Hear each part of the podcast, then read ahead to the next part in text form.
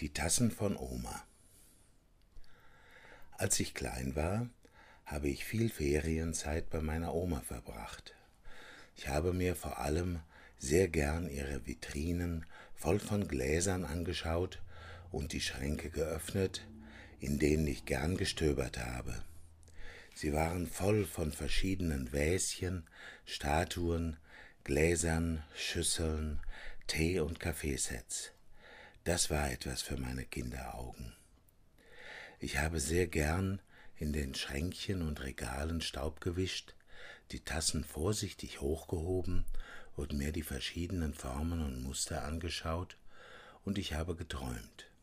Geträumt davon, dass ich eines Tages aus ihnen meinen Erwachsenen Kaffee trinken würde.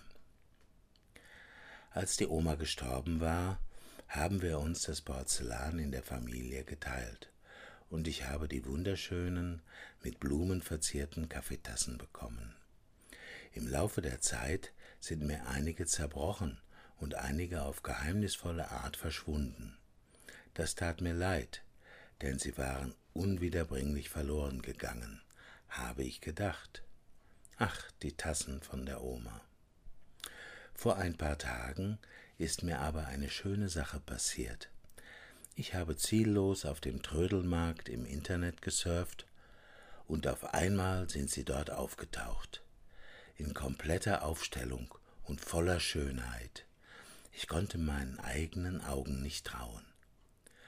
Heute sind sie bei mir zu Hause angekommen. Das Gefühl kann ich Ihnen nicht beschreiben. Man kann es nämlich nicht beschreiben. Ich habe mir Kaffee gekocht und in dem Moment bin ich wie durch einen Zauberstab in meine Kindheit zurückgekehrt, in den Schrank meiner Oma. Was wollte ich aber damit sagen? Schmeißen Sie bitte alte Sachen nicht einfach so in den Mülleimer. Versuchen Sie lieber, sie irgendwo anderen anzubieten, weil Sie nie wissen können, ob nicht gerade dieser Gegenstand von jemandem sehnsüchtig gesucht wird und für ihn eine große Bedeutung hat.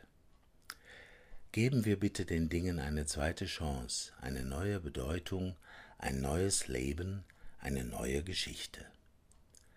Ein wunderschönes Kaffee trinken wünsche ich.